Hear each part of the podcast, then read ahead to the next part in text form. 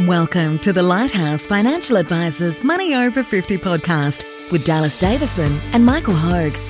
This information is general in nature and does not take into account your objectives, financial situation, or needs. Therefore, you should consider whether the information is appropriate for you and your personal circumstances. If you require personal advice, please contact Lighthouse Financial Advisors. Here are your hosts, Dallas Davison and Michael Hogue.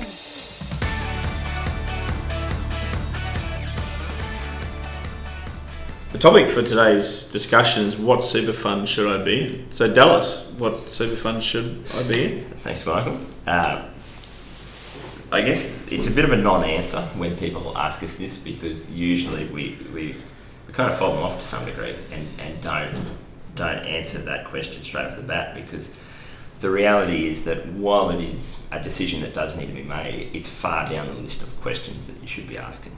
Um, usually, uh, the reason I guess people are asking that question, what they really want to know is uh, where should I, what fund should I be using that's going to get me the best return?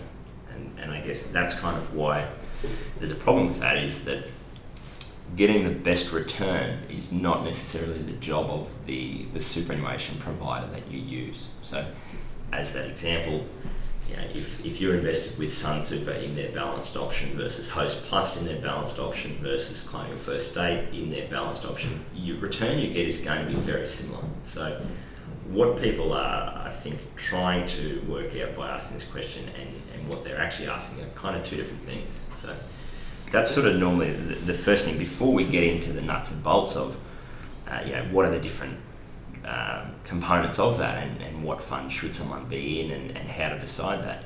It's really about the first thing about that question is realizing that it probably isn't going to make the difference that you think it is.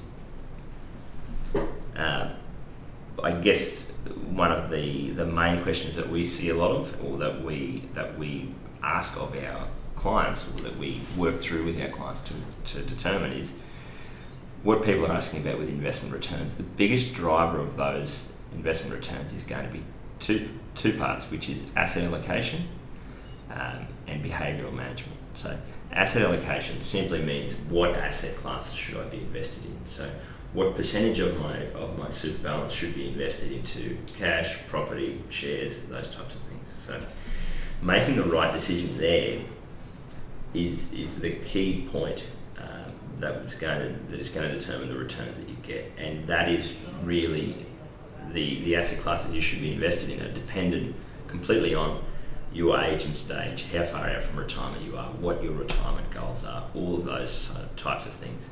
And then the second driver of that is behaviour management. So I can't tell you which fund you should be invested into or which asset classes you should be invested into until we know how you're going to behave um, you know, in times of stress when markets are up, when markets are down. So I guess to, to fob the question off initially is that I would say that's probably not the key driver of your, of your returns.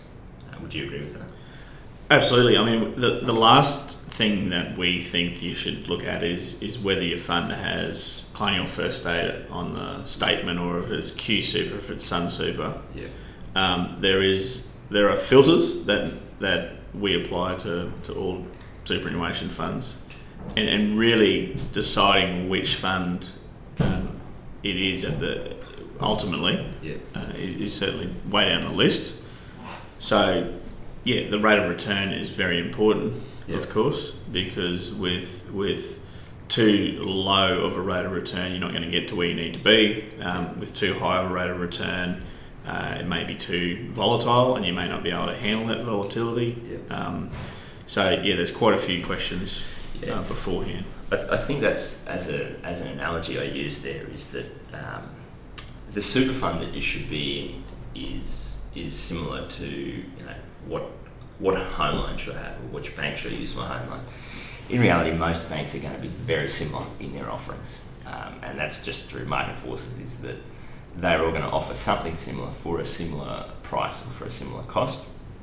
Um, the bigger question, rather than what type of home loan should I have, is you know, how expensive of a house should I live in? Um, what payments should I be making off the loan? Um, you know, all of those types of things are going to have a bigger determinant on your long-term outcomes than whether you've got a home loan through NAB or CBA or whoever. So I think of it in a similar way with your super fund, where it, it is a, a, decision that needs to be made down the track, but there are a lot of other questions that, that need to be answered that are going to have a bigger impact than your choice of fund. So, uh, as an example, uh, is is superannuation, and this is more for, for people who are getting close to retirement, is superannuation the right ownership structure to have my retirement savings in? So, should I be actually should I be worried about the money that's in there, or should I be worried about the money that's outside of superannuation? You know, what types and amounts of contributions should I be making to superannuation? Uh, am I on track to have enough to retire? What should my expectations for my retirement income be? All of those kinds of things I think of as more more important or more relevant for most of the people that we see walking in the door, rather than necessarily, as you say, whether their super fund has Q Super or Colonial First State on the front of it the answer to those questions is going to be a, a bigger driver of their lifestyle and retirement. Absolutely. I mean, these are the strategic levers that we refer to as being able to be able uh, that that our clients are able to be uh, to, to pull on to basically get them to where they need to be, yeah. and and um, certainly certainly um, the the least important uh, I, I, guess factor is what the name of the fund is. If it's Q Super or Sun Super or MLC or, or Colonial First State, I mean, it does have a bearing. Yeah. Um, um, but but certainly, yeah. So, so now that we've just spent five minutes canning the whole premise of this discussion and how important it is, um, as you say, it is still a decision that needs to be made, and, and some of the factors that, that we that we look at, as you said, Mike, we have a filter that you look through. Is that most funds can offer something similar, and it is really just a matter of filtering down through those things and going, what's most suitable for the for the person asking that question. So, know, at the very start, you've got what type of fund are we going to choose here? Is it going to be uh, a retail fund, an industry fund, or a self-managed super fund?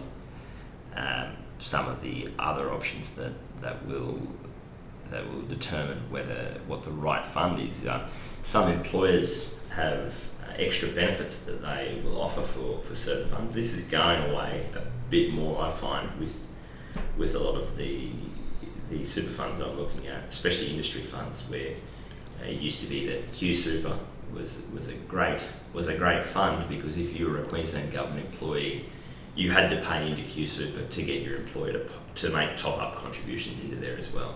Now that's actually just recently changed, and you can get those top up contributions into any fund, but there are still employers out there that will say that if you only um, you, will only get extra contributions, for example, if you pay into this fund. Uh, or another example is that uh, there are there are employers that will pay insurance premiums into a certain fund. So those tend to be uh, a bit of a laydown misère because if someone's going to give you extra contributions to go into a fund, usually that's going to be uh, far and away a, a bigger driver of of your outcomes over the long term than necessarily there's not going to be a better fund out there than, than the one that gives you the extra contributions. Uh, investment options is important as well. Yep. So, most funds, so most most larger funds, Sun Super, we, we keep saying Sun Super and Q Super and all those because I mean the, the, ones that we commonly see and, and, the ones you're probably most familiar with, but they, they all have a range of different investment strategies and and generally speaking, that would suit more than 99% of people, yeah. the, the, the, range of investment strategies. So, so I mean, investment options is important, but most of the, the bigger funds do have yeah. a, a, a, great range of yeah. that. And that, that ties into, as I was saying about the, the home loan analogy there, is that there's, there's normally not going to be uh, a super fund that you can go into that's going to get you some U-Butte return that is going to outperform the rest of the market. It's, it's just a long term statistically not, not going to happen. So it's really about going the investment options that I want to be in that are most suitable for, for me uh, based on the age that I'm at, the stage I'm at leading up to retirement, what asset classes I need to be in. But as you say, it's like a CBA home loan versus a NAB home loan once you've determined the amount of the loan and the type of loan, the the actual the cost of that and, and the, the the outcome is going to be fairly very similar. And that ties into the, the next part of that, which is one of the other factors that determine these funds is is those fees. So, uh, as I say there, as you as you just said about Sun Super is, uh, is the example we use. Most of the time, if you're if you're with a Sun Super or a Q Super or whoever, um, they will have many of the investment options that we that we would recommend for a lot of people leading up to retirement, and the fees that they're going to charge for that are, are very competitive. So it's really a matter of working backwards into those fees and going, what do I need to be invested into? What's the what's the best way for me to, to have my super balance invested? And then what are the costs that, that these funds are going to charge me to have that? It's an interesting one. Um, fees definitely do make a huge difference. So, you know, saving of half a percent in fees uh, over the last 10 years of your working life can add, well, does add up generally to be tens of thousands of dollars of extra fun that you have in your superannuation um, just through savings of fees. So, so, some of the, I mean, not all industry funds are uh, really low cost. Now, they, they have low cost options in their suite of investment options generally, but but the default option, which which means you haven't you haven't made a choice as to where you want your money invested, they put you into the default option. Some of those fees have pushed up in recent times, so yeah, it's, it's not necessarily leave that fund whole as bolus, but to, but to definitely have a look at the investment yep. options in there, yep. and you can change to a, a lower cost yep. strategy, um, uh, assuming of course that, that, that, that it suits your objectives.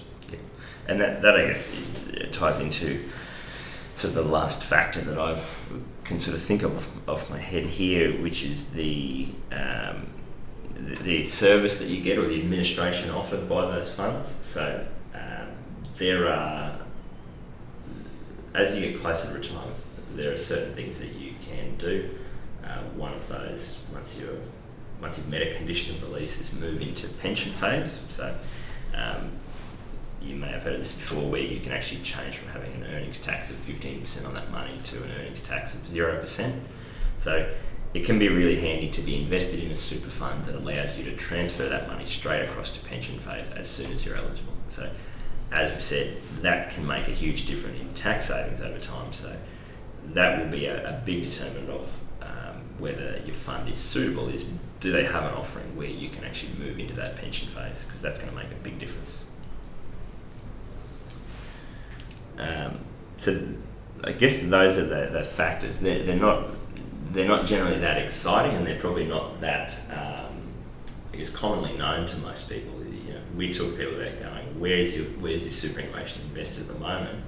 And usually they'll be able to tell us the name of the fund, but the investment options they're not sure about, the fees attached to that they're not sure about. So that's a part of what we, we look at generally with, with all of our new clients is to, to make sure that, um, you know, firstly, where should that money be invested?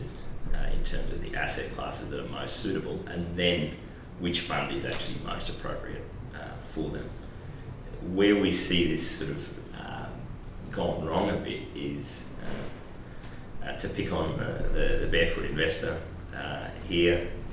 For, for anyone who's read the book, one of the, the one of the key determinants that when I if I see someone book an appointment and they've got two lots of Hostplus balanced option super funds and an ING bank account. I know they've read the Barefoot Investor, which is great because it normally means that they're taking control of their budget and they're doing all those sorts of things.